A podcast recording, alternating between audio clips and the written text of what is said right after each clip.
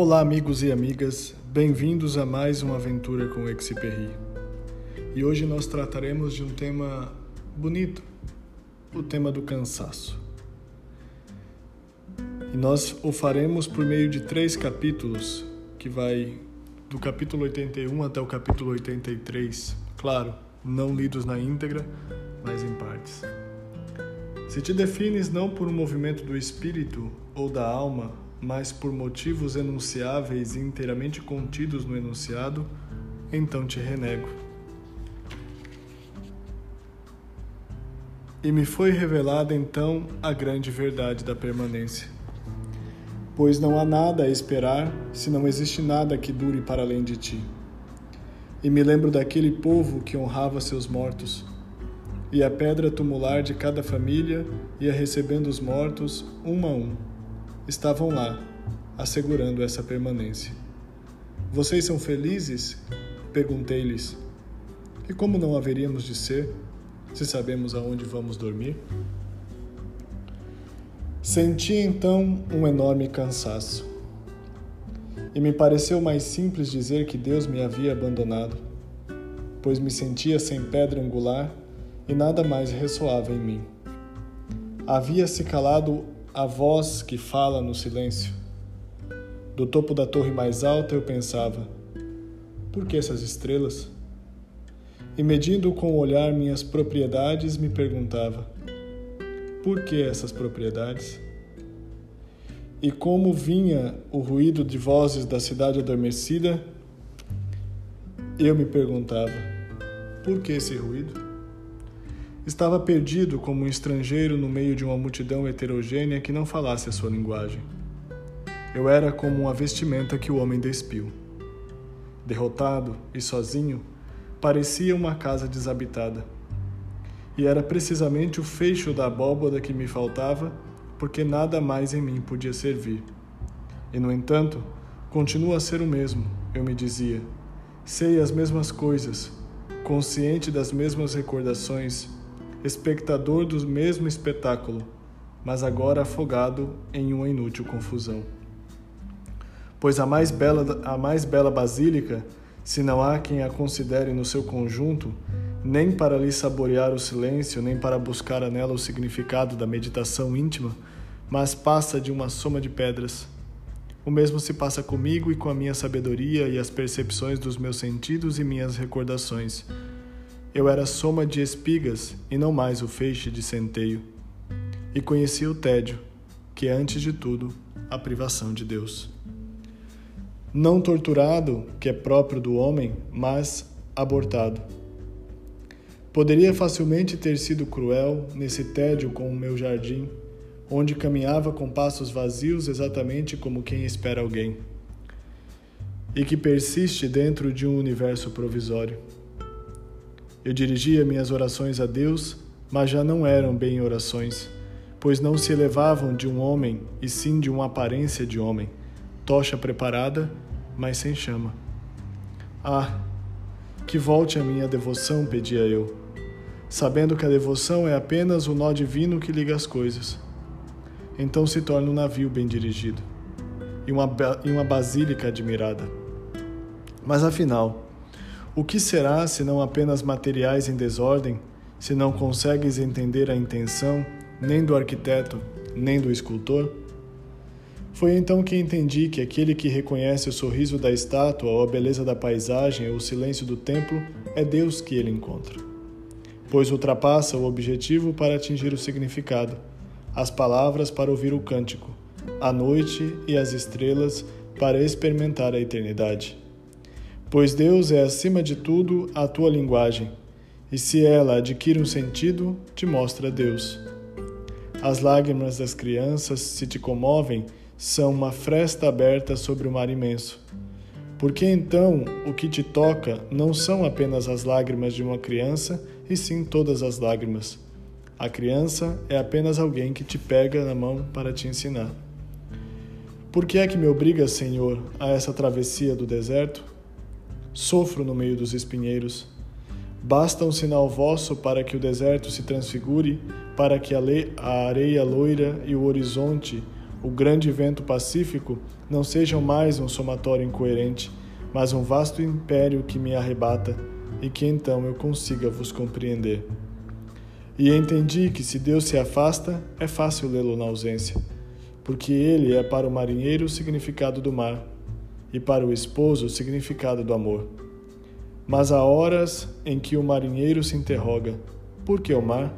E o esposo, por que o amor? E eles caem no tédio. Nada lhes falta a não ser o laço divino que une as coisas, e tudo lhe falta.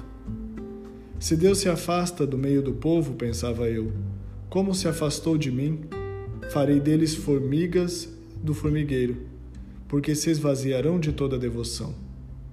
Quando os dados perdem o sentido, se acaba o jogo de dados.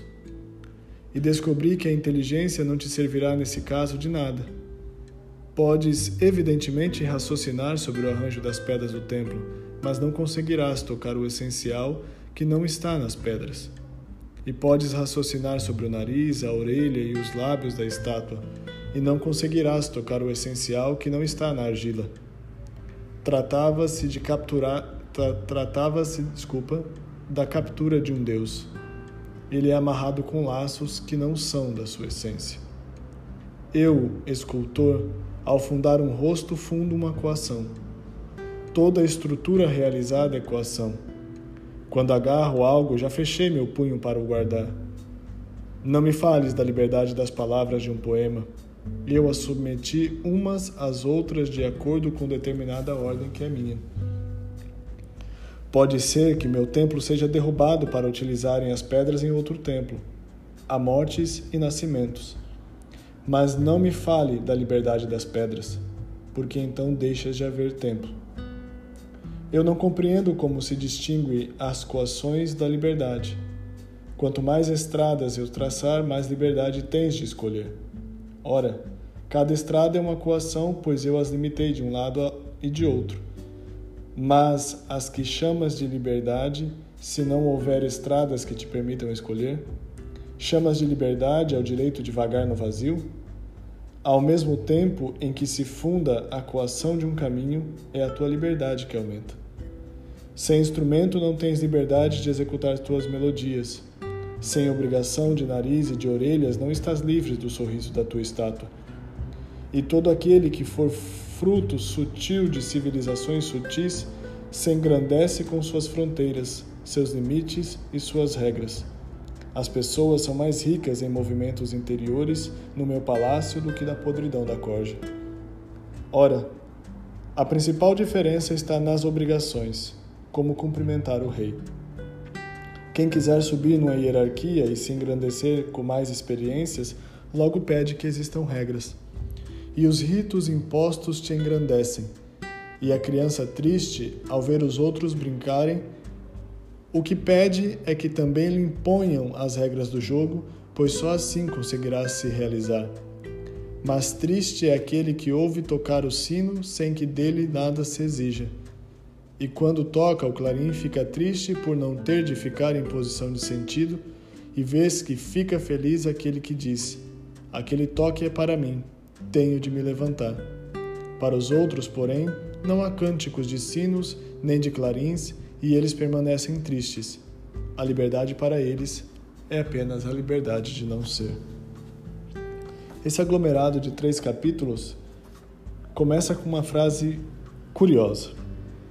Se te defines não por um movimento do espírito ou da alma, mas por movimentos enunciáveis e inteiramente contidos no enunciado, eu te renego. Hoje nós vivemos a sociedade que prega muito a superficialidade. Claro que a gente escuta discursos de profundidade, de busca de si, de autoconhecimento, mas no fundo a gente está transformando tudo isso numa caixa de ferramenta para poder fazer com que, como se a gente fosse, como se a humanidade fosse um projeto ruim que precisa ser consertado. E aí o Exupéry vem com essa frase dizendo o seguinte: se você só pode ser aquilo que você faz, aquilo que você demonstra, aquilo que você... Se a sua essência é só aquilo que você demonstra, aquilo que você faz ou aquilo que você proclama, você não faz sentido para mim. Por quê? Porque você não se transcende, e, portanto, você não habita no sentido das coisas. E aí depois ele vai mais para frente, no capítulo oitenta e dois, ele vai dizer justamente isso sobre a permanência. A permanência é habitar em um sentido que transborda a si mesmo. A permanência é habitar dentro de espaços que nos transpõem. E ele vai usar o exemplo daqueles que constroem os túmulos para gerações, né? Parece um exemplo meio macabro, mas no, no seguinte sentido, é saber de onde nós viemos e saber aqui, aqui, a qual realidade nós pertencemos. É a ideia de ancestralidade que está bastante desgastada. Hoje, e muitas vezes conversando com muitas pessoas, parece que aquelas pessoas, elas nunca precisaram de ninguém para chegar onde elas chegaram. E na verdade elas precisaram e continuarão precisando de muitas pessoas. Elas precisaram e, e precisarão desse movimento.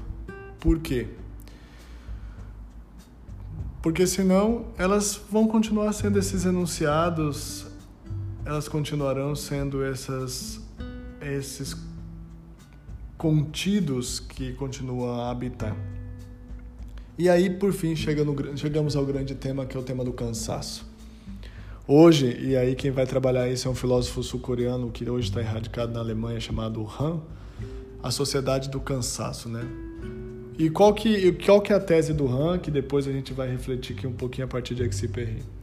A tese do Han é o seguinte, é que a sociedade da performance, essa sociedade do extremo, da excelência, da eficácia, da alta produtividade, tudo isso, ela gera um subproduto mortal que é o cansaço.